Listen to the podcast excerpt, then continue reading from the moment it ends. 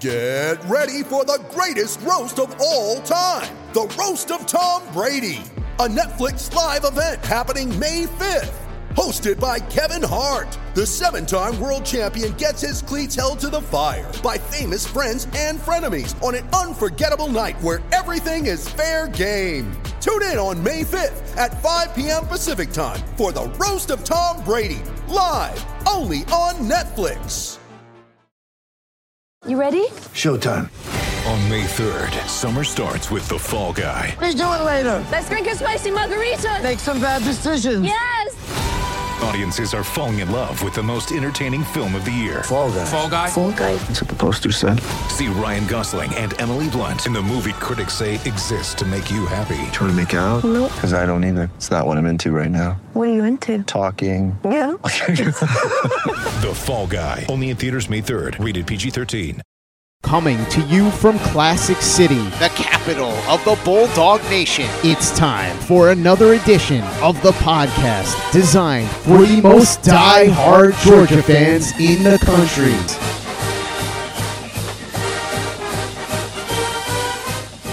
What's up, guys? Welcome back to another edition of the Glory UGA podcast brought to you by Alumni Hall, the go to store for the most die-hard Georgia fans. They have by far the best selection of Georgia gear and accessories that you're going to find anywhere at the absolute best prices. Trust me, guys, I've tried them all. Alumni Hall is a no brainer as the best option for all your Georgia gear. If you are like me, and I know you guys are, the start of the college football season is unequivocally the best time of the year for for a lot of reasons. But one of those reasons is this is the time of year, at least I do, that I have an excuse to treat myself as it is time to gear up for the coming season. So go ahead, guys, go to Alumni Hall, treat yourself. The new arrivals from all your favorite brands, they are hitting the store now. So make sure to pick up your new game day gear from Alumni Hall before it all sells out. You guys know the drill. I'm Tyler, and I am back with the Auburn edition of our Scouting the Enemy series. We're making our way down the schedule, about halfway through the schedule now.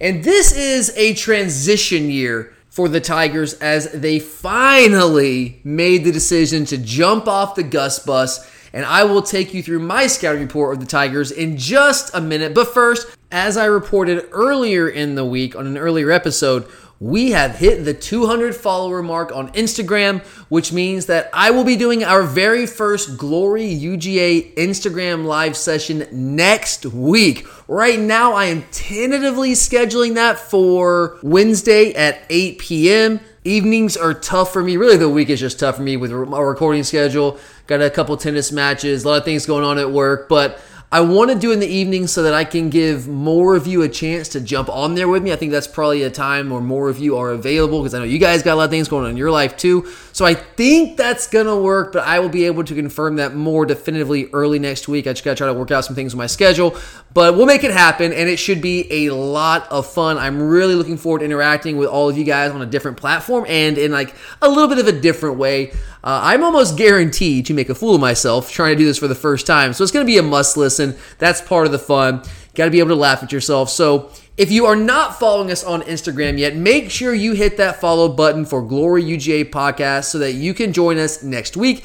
And if you are like I was up until about two weeks ago and you've never quite waded into the Instagram waters, Go ahead, guys, give it a shot. I think you'll enjoy it. We are bringing you daily content on there right now, and that is really going to kick into high gear once the season rolls around. We've got some exciting ideas that we are, are very excited to roll out. So make sure to follow us there so you do not miss out on Instagram. And also have a couple more shout outs today.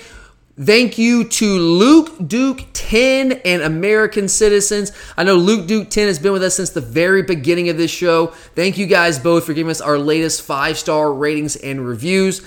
Uh, we appreciate you guys supporting us here and, and, helping the show out. It really is. It's, a huge help, and uh, can't thank you guys enough for that. It may seem like a small thing to all you guys out there, but it's a really big thing for us, and uh, we are very, very grateful. That brings us up to 294 reviews now. So close to that goal of 300 five star ratings and reviews by the time the 2021 season hits. And guys, I think we're going to do it. I really do. I said it earlier in the week, and I think we're going to get there. I really do.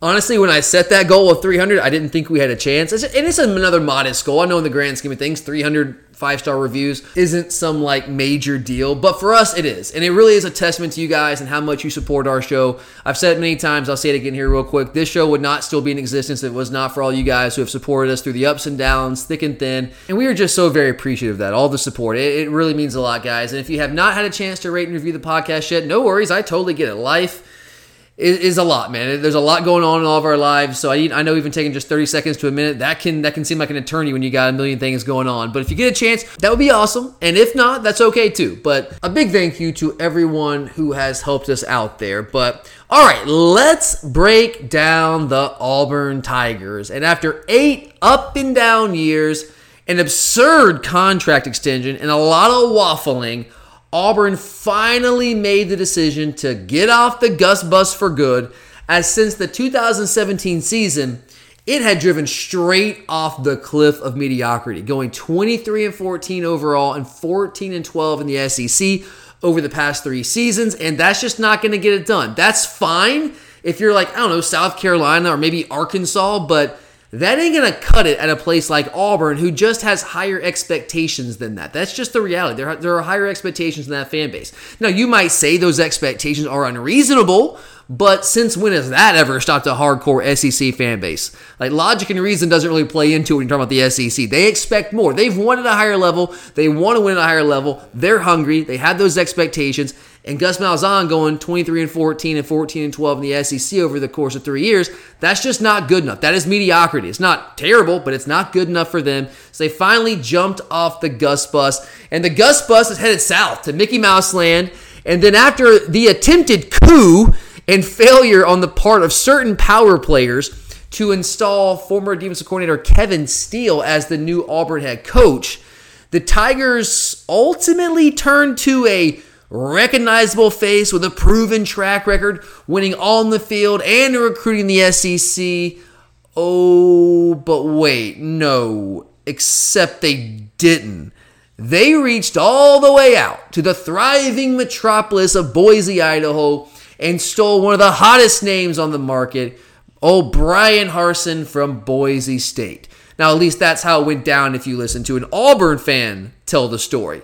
But in reality, what happened, as we all know, is a fractured program took a chance on a respectable young coach, a good young coach, with a solid but, but certainly not spectacular track record as a head coach. They took a chance on him. It's a guy who took a group of five power in Boise State that at best, I would say stagnated under his leadership. It wasn't like a major drop off, but they were not as good as they were Chris Petersen. I mean, in seven years as the head coach at Boise State, Chris Petersen lost eight total games in seven seasons as Boise State's head coach. Eight total games in seven seasons. That's just a little bit over one loss per year.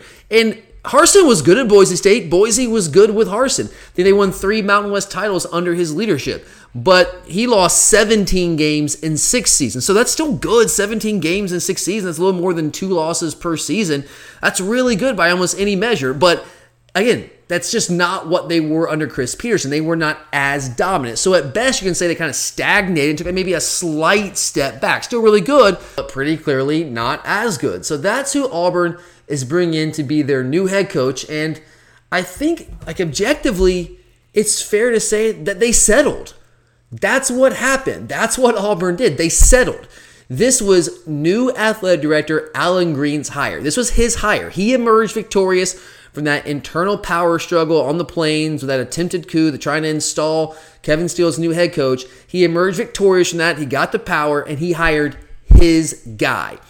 It was his hire. Now, I will say, just because this is his hire, that does not mean that Allen Greene did not have to settle for Harsin as the best and most successful coach that he could land given the circumstances surrounding that job. We all know this, guys. Come on. Anyone with a brain knows that no big name was going to touch that job with a 10,000 foot pole. Not with the way the whole Malzahn firing and then subsequent failed coup went down. No one was going to touch that job who was worth their salt, at least that had other options. And even if some big name coaches like were just maybe for some reason interested, which I don't think they were based off how that, that search went down, Auburn could not afford them after having to pay over $28 million in buyouts to that former staff, due largely to that ridiculous and highly inadvisable contract extension they inexplicably gave Gus Malzahn after not winning the SEC and losing to UCF in the Peach Bowl. Just incredibly poor leadership, which is kind of just the story of the history of Auburn athletics, right? That's kind of how that goes. But here they sit. Auburn sits here with a good coach but one that is still a major question mark in the SEC. I'm not going to sit here and tell you that Bryan Harsin's not a good coach. He is a good coach. He's got a good track record. He's won a lot of games, won some Mountain West titles. But that doesn't mean that he's not still a major question mark in the SEC. And year one, especially on offense, is going to be bumpy as they attempt to kind of purge the malaise that has set in with Gus Malzahn's, what I think very clearly antiquated offensive scheme at this point and try to replace it with more of a pro style spread attack under the direction of Mike Bobo, a coach that we all obviously know very, very well. A lot of people looking at this hire have questioned the fit, have questioned the fit of, of Bryan Harsin being the head coach at Auburn, with him coming from out, out west and, and Boise, coming from the Mountain West, and have questioned the fit of Mike Bobo coming in as his offensive coordinator. But I think the hire of Bobo makes a lot more sense than some may initially think. He and Harsin are actually pretty similar from a schematic and philosophical standpoint. They both want to run the football. They both want to establish a physical identity. I mean, Boise under Harsin's leadership, they averaged 54% run splits last the past couple years, not just last year, but the past couple years. They're talking about 54% run. So he likes to run the football. We know Bobo likes to run the football. We know that kind of pro style spread attack that he's going to run. So that makes sense kind of schematically and philosophically. And then from a recruiting standpoint, Bryan Harsin has no roots in the South whatsoever. He had to go out and hire some coaches that knew the terrain down here in the South and understood the culture, have those connections. And there's very few people, especially say at Georgia, that are as connected as Mike Bobo is. So I think that was a good hire for him, honestly. But the Auburn fans are going to need to be patient. They really are.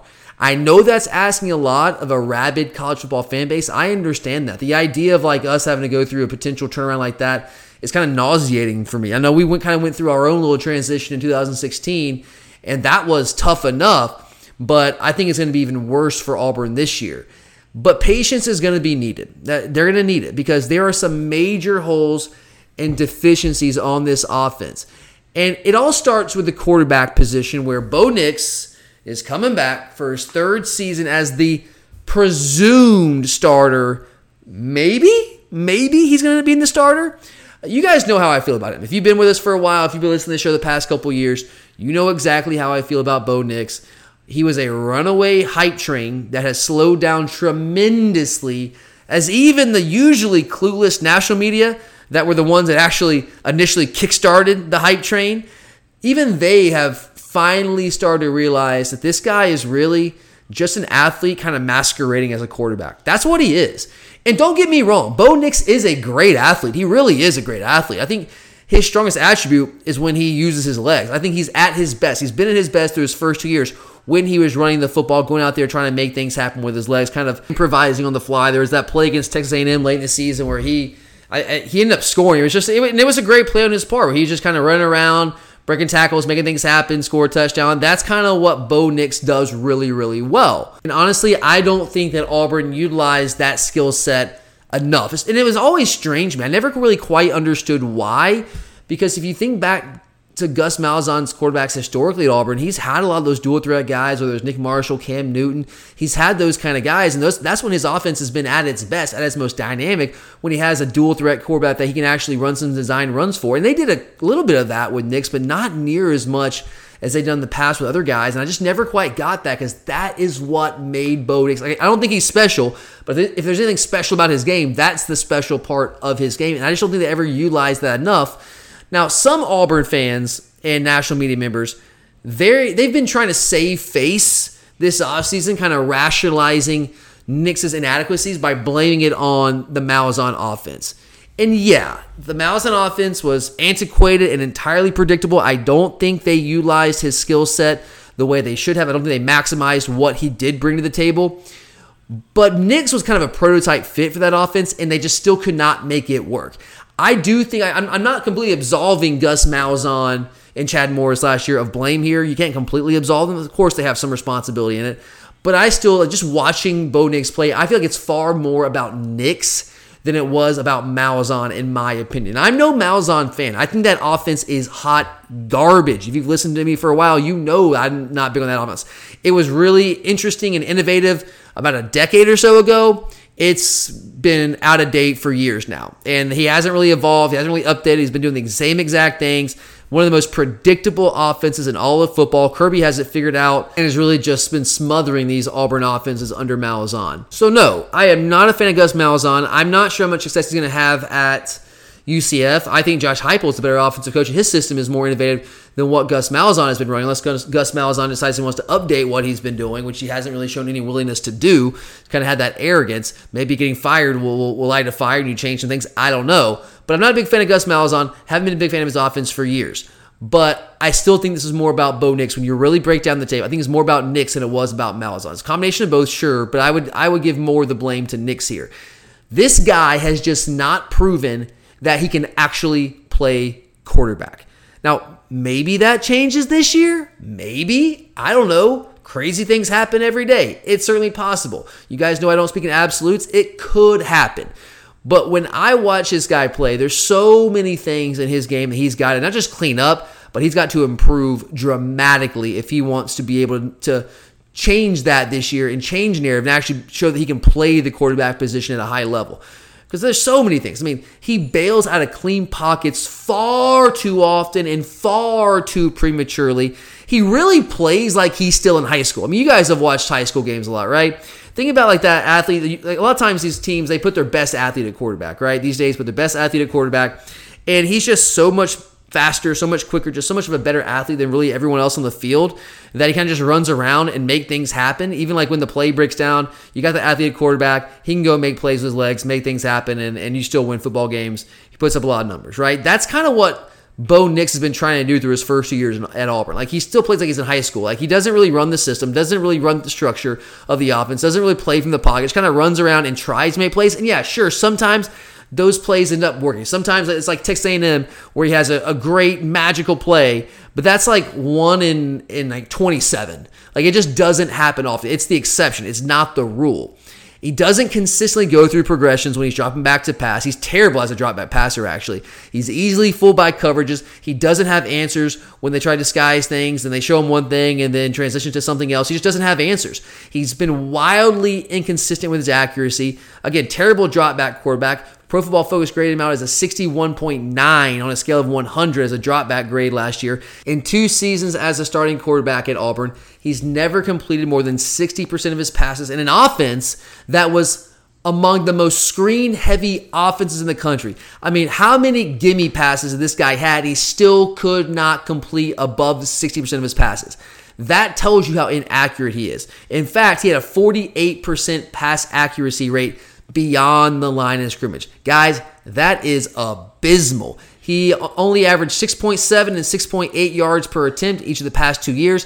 Guys, that's bottom 10 to 15 stuff. That's bottom 10 to 15 stuff when it comes to quarterbacks in the country in yards per attempt. That's just not getting it done. Like if you're gonna throw a lot of screens, that's fine. You're not gonna rack up a lot of yards per attempt. You're throwing the ball behind the line of scrimmage a lot. When you're throwing as many RPOs and as many screens as Bo Nix was, there is absolutely no excuse for your completion percentage not being up near like 70 plus percent. There's no excuse for that other than you just being flat out terrible and wildly inconsistent with your accuracy. And that's what Bo Nix has been through two years. That those are just the facts, guys. That is what this guy has been through the first two years on the job on the plains. And we're expecting him to improve this year in a far more complex offense that's going to put far more on his shoulders that actually requires quarterbacks to consistently read coverages, to identify pressures, to go through progressions, and generally make pre snap and post snap decisions beyond just like, oh, first read, he's not there, run. That's basically what Bo Nix has been doing for two years. And he's supposed to improve dramatically this year. That's what Auburn fans want you to believe. Hey, it's year three. He's going to improve. He's finally got a quarterback coach. I think it just defies logic. Again, it's not impossible, but it's certainly not the most likely outcome. It's certainly not. Bobo and Harsin, yeah, I will give them this. They are good with quarterbacks. They have a great track record with quarterbacks. Both those guys do. but you got to have something to work with. And I'm a big believer in the idea that quarterbacks just don't become more accurate in one offseason. You kind of are who you are at this point for the most part when it comes to accuracy. Now, if your completion percentage numbers are low because you haven't been able to read coverages and you're not knowing where to go with the ball and that kind of thing, you can make improvements there. But his completion percentage, when you watch Bo Nix play, it wasn't really about making poor reads when he threw. Honestly, if, if the first read wasn't there, he's more often not just bailing on the pocket. So it really wasn't about that. It was about him just being flat out inaccurate. That's what it's about. Go watch the tape. That's what's been the problem for Bo Nix, one of the biggest problems.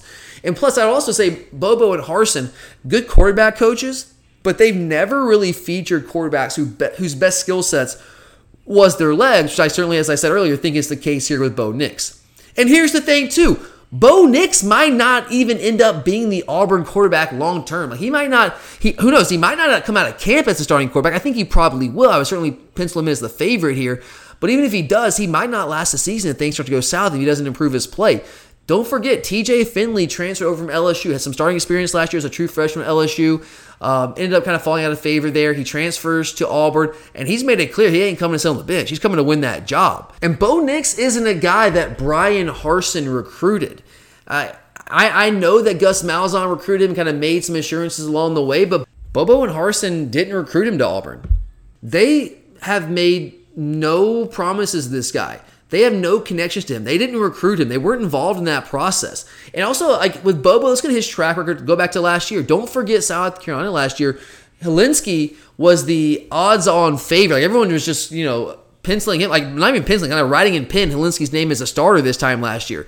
But Bobo comes in, got a fresh set of eyes. He didn't like the guy that was seen as the established starter there, and he goes with Collin Hill. Now, it didn't really work out for them, but Bobo has a track record of not necessarily just going with who people assume is going to be the guy.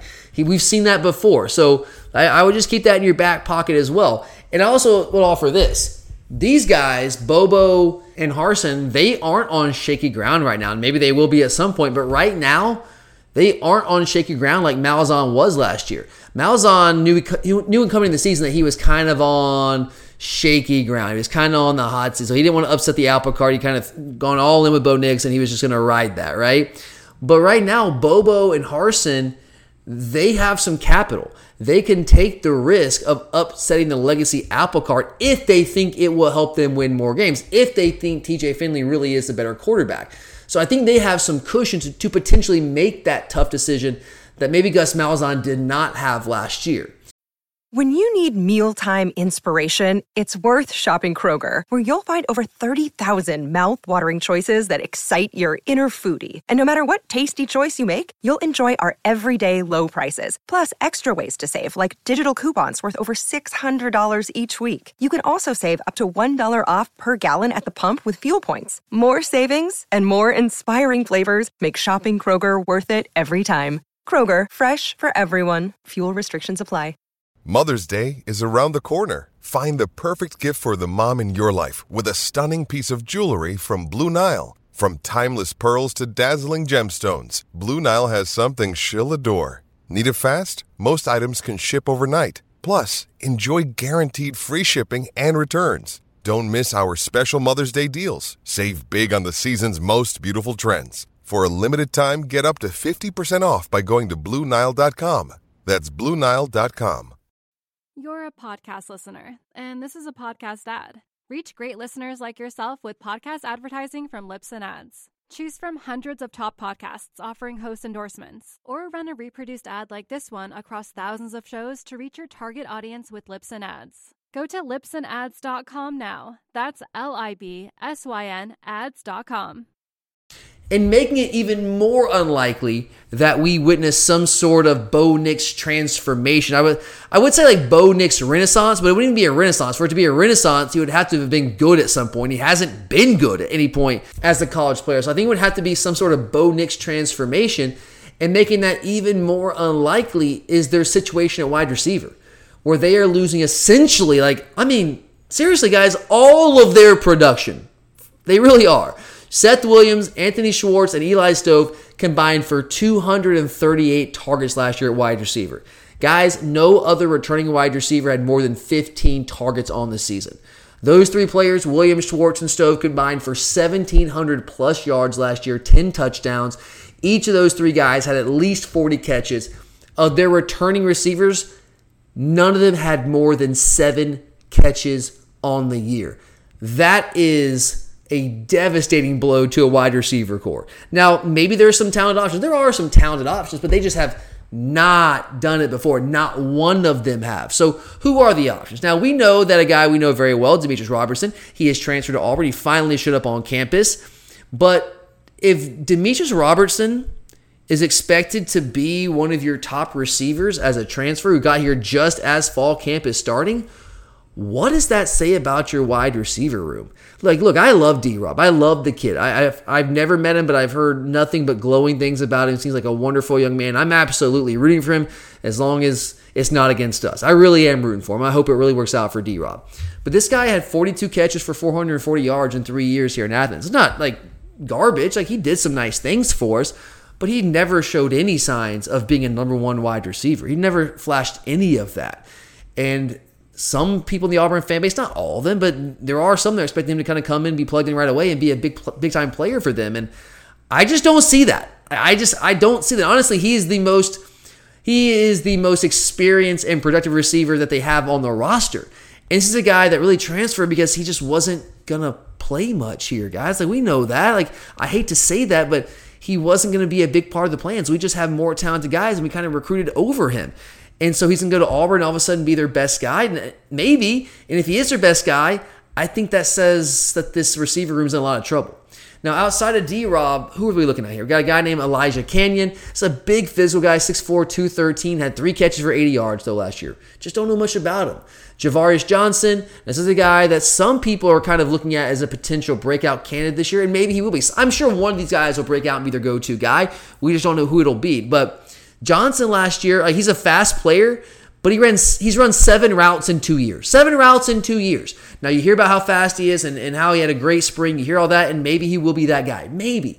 But I can't sit here and predict that. I don't know. The guy's run seven routes in two years. We don't know. Kobe Hudson's another guy from the state of Georgia. Had seven catches for 80 yards last year. Now he's a former top 150 player in the 247 composite, so he maybe got some talent and maybe can grow into that guy this year, but he hasn't done it yet. We don't know. Zevian Capers is another guy, former five star, another top, former top 150 prospect, highly recruited guy. Last year had seven catches for 77 yards. We just don't know. I'm sure again, one or two of those guys can step up and be good players. But when you basically everyone that you have returning is a highly inexperienced player with no more than seven catches, and then you got D Rob coming in as your veteran who transferred in because he wasn't really going to play at Georgia. That's a big concern at wide receiver. I mean, there are really nothing but question marks there. And Bo Nix is supposed to finally right the ship. And this is the year he's going to finally live up to all this potential that I keep hearing about with that group of receivers. I don't know, man. I mean, the guy couldn't do it last year with Seth Williams, Anthony Schwartz, and Eli Stove, but he's going to do it this year with those guys? Again, maybe, maybe. But I certainly don't think that's the most likely outcome. Now, I will say this though, while the passing game will be an adventure this year for Auburn, this offense does have one saving grace, one thing they can really lean on, and that is Tank Bigsby. I think he's the best running back in the league. I really do. I wish he was on our team. I think we made a mistake going all in for Zach Evans there and not taking Tank when he wanted to come to Athens and then kind of circling back after the whole Zach Evans thing blew up. I understand we had Zach Evans higher on our board. I get that, but there were also some character issues there. There were some, well, there were at least some concerns, some red flags there, and we kind of ignored those. Even though Tank Bigsby, there wasn't much of a drop off. You just watched their take him to high school. Like maybe Zach Evans a little better coming of high school, but it really wasn't that much of a gap. And Tank never had even a hint of any kind of, of, character concerns or any kind of issues like that. So I think we made a mistake there. I really do. I wish he was in Athens. He should be in Athens, but he's not. He's on the Plains. I think he's the best running back in the league, at least among the returning stars. I really believe that. There's some good running backs in the SEC, but I mean Spiller's good at A&M. Jerrion Ealy's good at at Ole Miss. And uh, of course, Zeus is a good running back. We got some good running backs in our own right. I think Kendall Milton might have something to say about this by the end of the year. But if you look at returning starters, I mean, I think it's fair to say Tank Bigsby is the best running back in this league. I mean, he's quick, he can make you miss, he's physical, got impressive balance, really great vision, got that breakaway home run speed. He's a receiving threat of the backfield. He's really a modern three down running back. He really doesn't have many holes in his game. He plays really hard. I love watching the guy play. And again, I hate that he's not in the red and black. I think he is the truth. I mean, he's he was the third highest rated ball carrier in the nation last year, guys.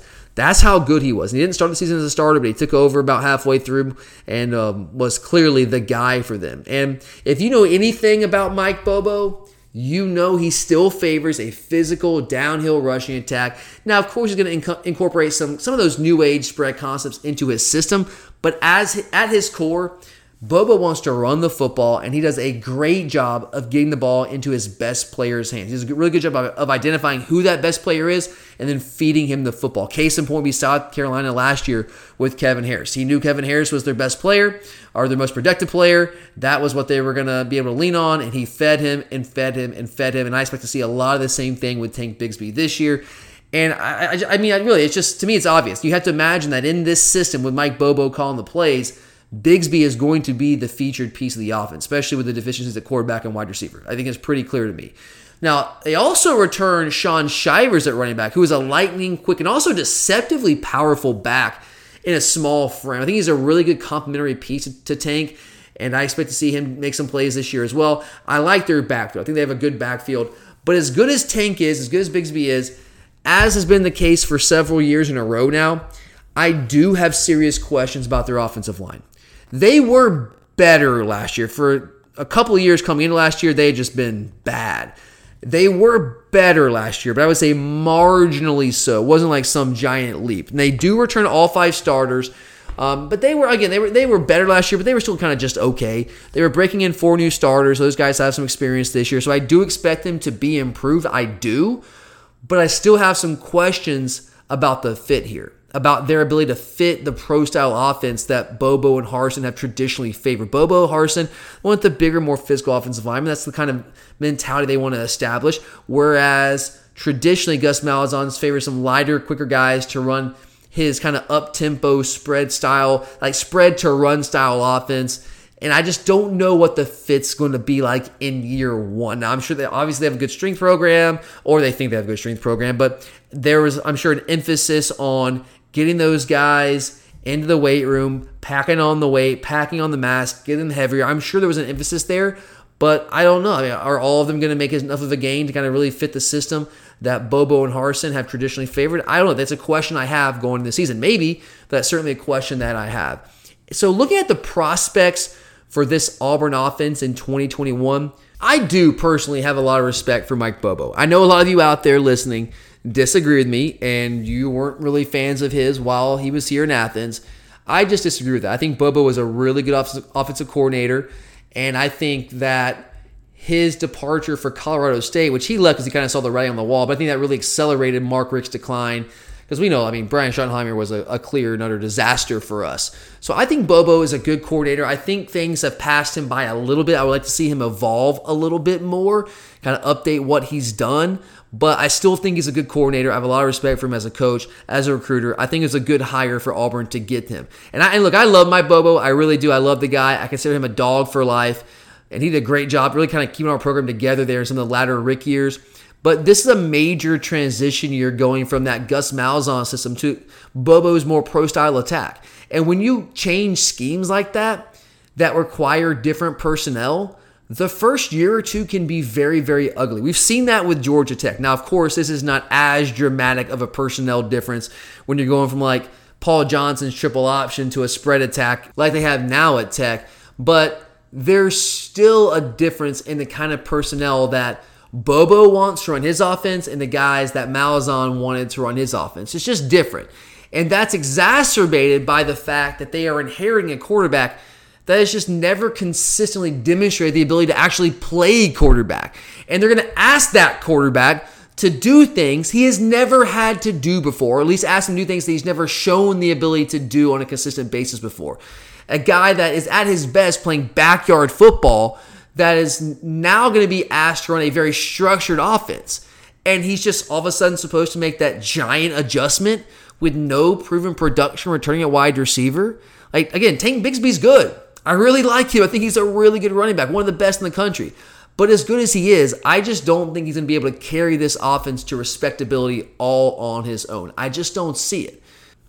You're a podcast listener, and this is a podcast ad. Reach great listeners like yourself with podcast advertising from Libsyn Ads. Choose from hundreds of top podcasts offering host endorsements, or run a reproduced ad like this one across thousands of shows to reach your target audience with Libsyn Ads. Go to libsynads.com now. That's L I B S Y N ads.com.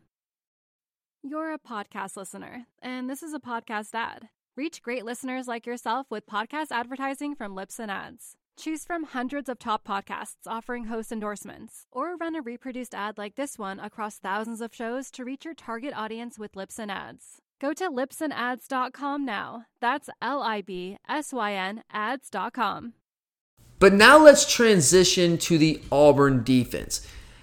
And I really like it's another good hire. Bryan Harsin, I like the hire of Mike Bobo on offense. I really like the hire of Derek Mason on defense. I have a lot of respect for him as a defensive coordinator. Obviously, it did not work out for him as a head coach at Vanderbilt. Doesn't really work out for many people as a head coach at Vanderbilt, but I have a lot of respect for Mason as a defense coordinator. He's got a great track record there. Even had some decent defenses at times at Vanderbilt. Not always great, but decent at times. Now, my one criticism there is I don't know if Derek Mason is a proven recruiter. Auburn's going to have to be able to recruit at a high level. They're going to have to go into Georgia. They're going to have to win some battles in Alabama. I just haven't seen Derek Mason be able to do that. Maybe he can. He's but he was at Stanford, Vandy, not really recruiting powers. Never really shown me that he can be an elite recruiter, but he can coach defense. But similar to this offense, I, I, do think this is a bit of a transition year for the Auburn defense. They are changing schemes a little bit here. They're going from like a base 4-2-5 scheme that they've been running the past couple years under Kevin Steele to Mason's base 3-4. Now, of course, they're going to be in a 4-2-5 a lot anyway. Teams play the majority nickel these days. So it's not really as big of a transition, but there's still some of a transition there. But man, like there are some holes on this defense, especially up front, which is a really big departure from where they were the past couple years in those Derrick Brown and Marlon Davidson years. I mean, think about it. For a couple years, guys, like they were as good as anybody in the country up front. They really were. But you look at this line, this defensive line coming into this year, you just don't see those guys. You just don't see them. Like, where are they? The one guy I look at, that, and I think that he can be a, a, kind of game changing type player from the front, potentially game changing or a high level player for them, is Derick Hall. He's, a, he's an edge player. I think he has the ability to be a big time pass rusher. He's 6'3, 251. He's really quick off the edge. He's a great first step. He was only a rotational player last year, so we haven't seen him do it consistently. But watching him on tape, he's a guy that really flashes that high level potential to be a really good edge rusher.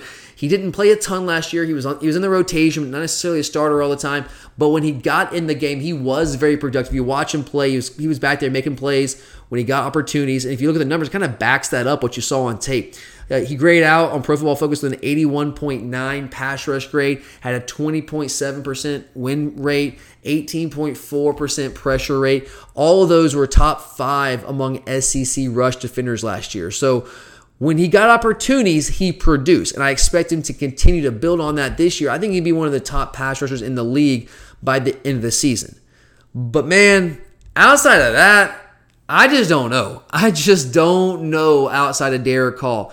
Tyrone Truesdale was supposed to be one of their top interior linemen. He's no longer with the team right now, so that's a massive blow for them because they don't have much depth there as it is. He's gone. Colby Wooden opted out last year. He's going to play a lot in the interior. Marquise Burks is a senior who's going to factor in a lot there on the interior, but like he's been nothing but a depth piece all his career. And all of a sudden now I expect him to jump up and be a big time player. I just don't see it. Again, maybe, maybe one of those things. Maybe it could happen.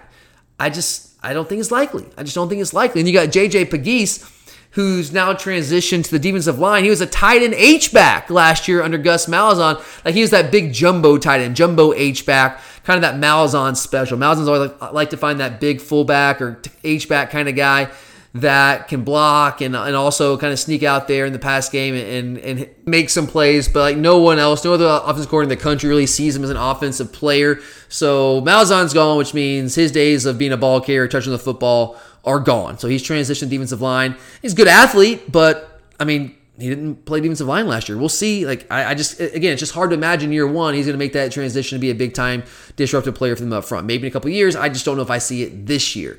So this just is not a vintage Auburn defensive line. It's not a vintage SEC defensive line. It's just not. Those are just the facts.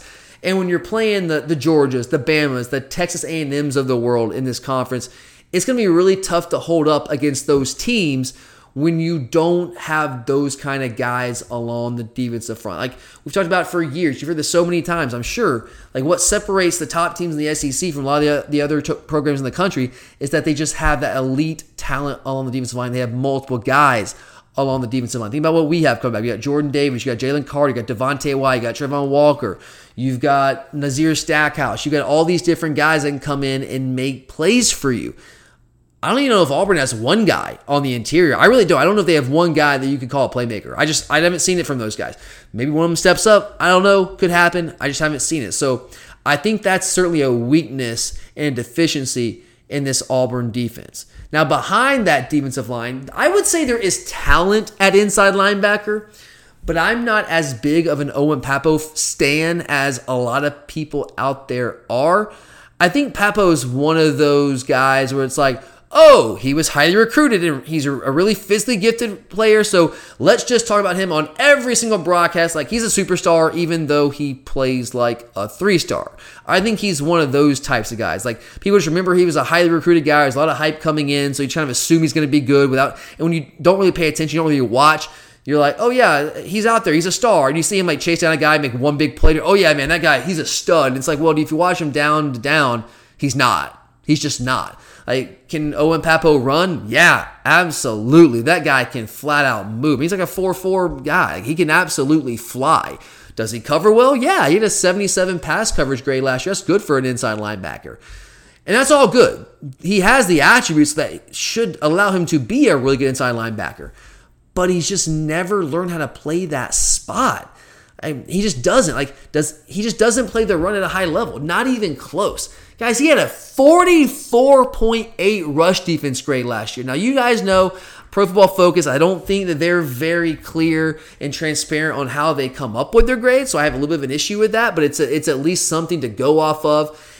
And for me, I'm okay throwing those numbers out there when it comes to Pappoe because it really kind of backs up what you see when you watch him play. When you really zero in on him and you watch him down after down after down and don't just rely on those highlight plays. He'll make some highlight plays. He's got that ability. He's that kind of player. But or that kind of athlete, I should say. Where he can just make plays with pure athleticism every now and then. Yeah, he can do that thing. Do those kind of things. But down after down after down, he's just not that kind of guy as an inside linebacker. A 44.8 rush defense grade. Why was it so low? Well, for a lot of reasons. He's out of position constantly. He just simply cannot disengage from blockers. If he runs past them and runs by them, he can make a play. But if they get their hands on him, he's done. He, he can't beat it. He just simply cannot. He just has not shown the ability to do that. Because he, he doesn't know how to use his hands. He gets washed in traffic far too easily just really doesn't even put up a fight sometimes, it seems like. He takes really bad angles a lot of the times. And he also, like, he's a great athlete, but if you watch him closely, he'll loaf at times. Like, he's, I don't know if he's always putting his best effort out there at all times. And it's a shame. It's a shame for Auburn because he is an incredibly gifted player. Like, it's hard to find a more gifted athlete in this country playing inside linebacker. It really is. He should be so much better than he is, but he's just never quite developed as like a true inside linebacker. Now maybe that changes this year. Like that's the theme of this this Auburn scouting the enemy. Maybe these things change. They could, but for Auburn to be good this year, a lot of things are going to have to change. And can you really expect all of them to change for the better in one year? Because that's what's going to have to happen if they're going to have a good year. Like if they're going to be anything better than like average as grits, a lot of things are going to have to change dramatically for the better. And maybe a couple of them will. I just think it's unreasonable to expect all of them to do that. I really do. Now, the other guy, his running mate inside linebacker this year, is a guy named Zakoby McClain, who I think personally has been better. I think Zakoby McClain is a good linebacker. I think he's played better than Pappoe has. Now, is he quite the athlete? No, he's not. He's not quite as good of an athlete as Pappoe, but I don't think there's a huge gap there. I think McClain runs well. Um, I just don't think he's quite at Pappoe's athleticism level. Not quite there, but I do think he's more instinctive, which in a lot of cases is more important as an inside linebacker. I think he's more polished. I think he's a better tackler. I think he uses his hands better. All those things inside linebackers have to be able to do. I think he does a better job of those things. So I think he has been a better linebacker. Do I think he has a higher ceiling? No. If Pappoe ever figures it out, he can be insanely good. I just, at this point, I just don't know. I don't know if he's going to figure it out. I'm sure somebody at the NFL level will take a, a flyer on him, will take a, take a shot at him because he's that good of an athlete. It's kind of tantalizing. Like, yeah, I'm going to take a shot at this guy and I can coach him up and make him good. But he just hasn't been that kind of rush defender to this point in his career. But at the very least, it's a talented, athletic inside linebacker duo. But just, again, not as productive as some make them out to be, especially Owen Pappoe. Now, the secondary, I think, should be good, though. I do think the secondary should be pretty good. They have a lot of returning experience, which can be important. I think it assumes more importance in the secondary because one mistake can be six for the other team in the secondary. So I think it's really important to have some experience back there, and not have those bust. And Smoke Monday at safety, he's a guy that's played a lot for them. And he's a nice player. He's a good, solid player. I think it's nice, again, to have that kind of experience in the back end. But I would argue and I think it's pretty clear if you watch him play that Smoke Monday is a good solid player. He's just not an elite player. He's just not. He's tall, he's long. That's great. I think he's athletic enough, but he's certainly not like a high level athlete, average athlete. I, I think he's good in coverage, playing a center field position where he can read and break on the ball. But I also think a defense coordinator is kind of limited in what you can do from a coverage standpoint with him because if offenses can scheme it up to get him matched up in man coverage or like in quarters where he's having to carry the number two wide receiver vertically and defend someone out of the slot, he is absolutely a liability in those situations. Like that is a massive advantage for really any offense. I don't care who you have in the slot.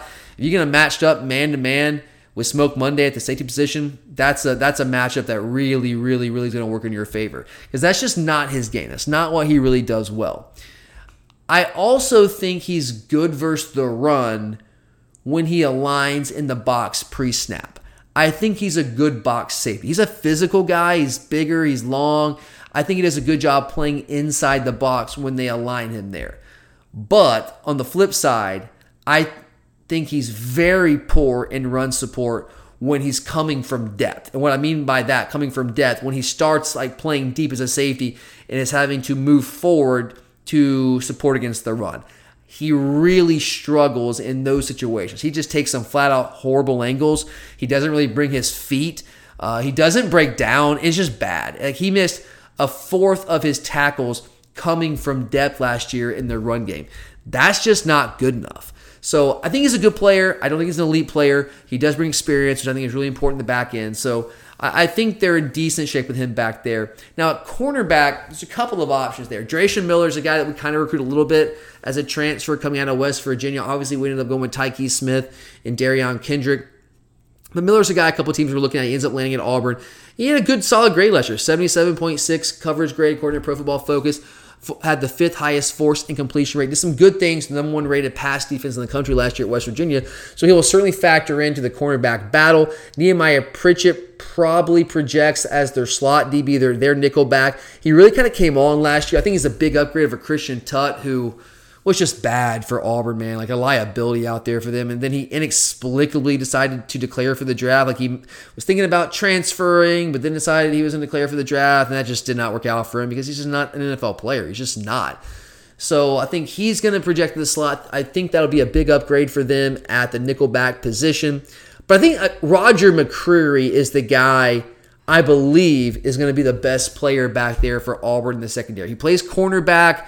I, I'm almost certain he's going to start at one of those cornerback spots. We'll see who wins the other one. I think Dreshun Miller might win that other job, but I think McCreary's going to be the best player back there in their secondary. He's a really good athlete.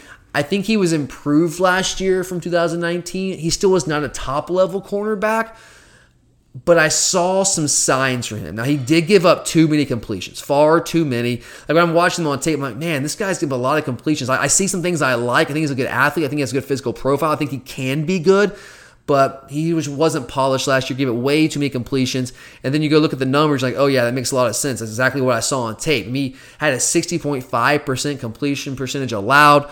only had a 13.2% forced incompletion rate, which is 125th nationally last year. So just allowed too many completions on his coverage opportunities. But again, I saw some things from him physically that lead me to believe that he can be that kind of guy. And he had some good moments as well.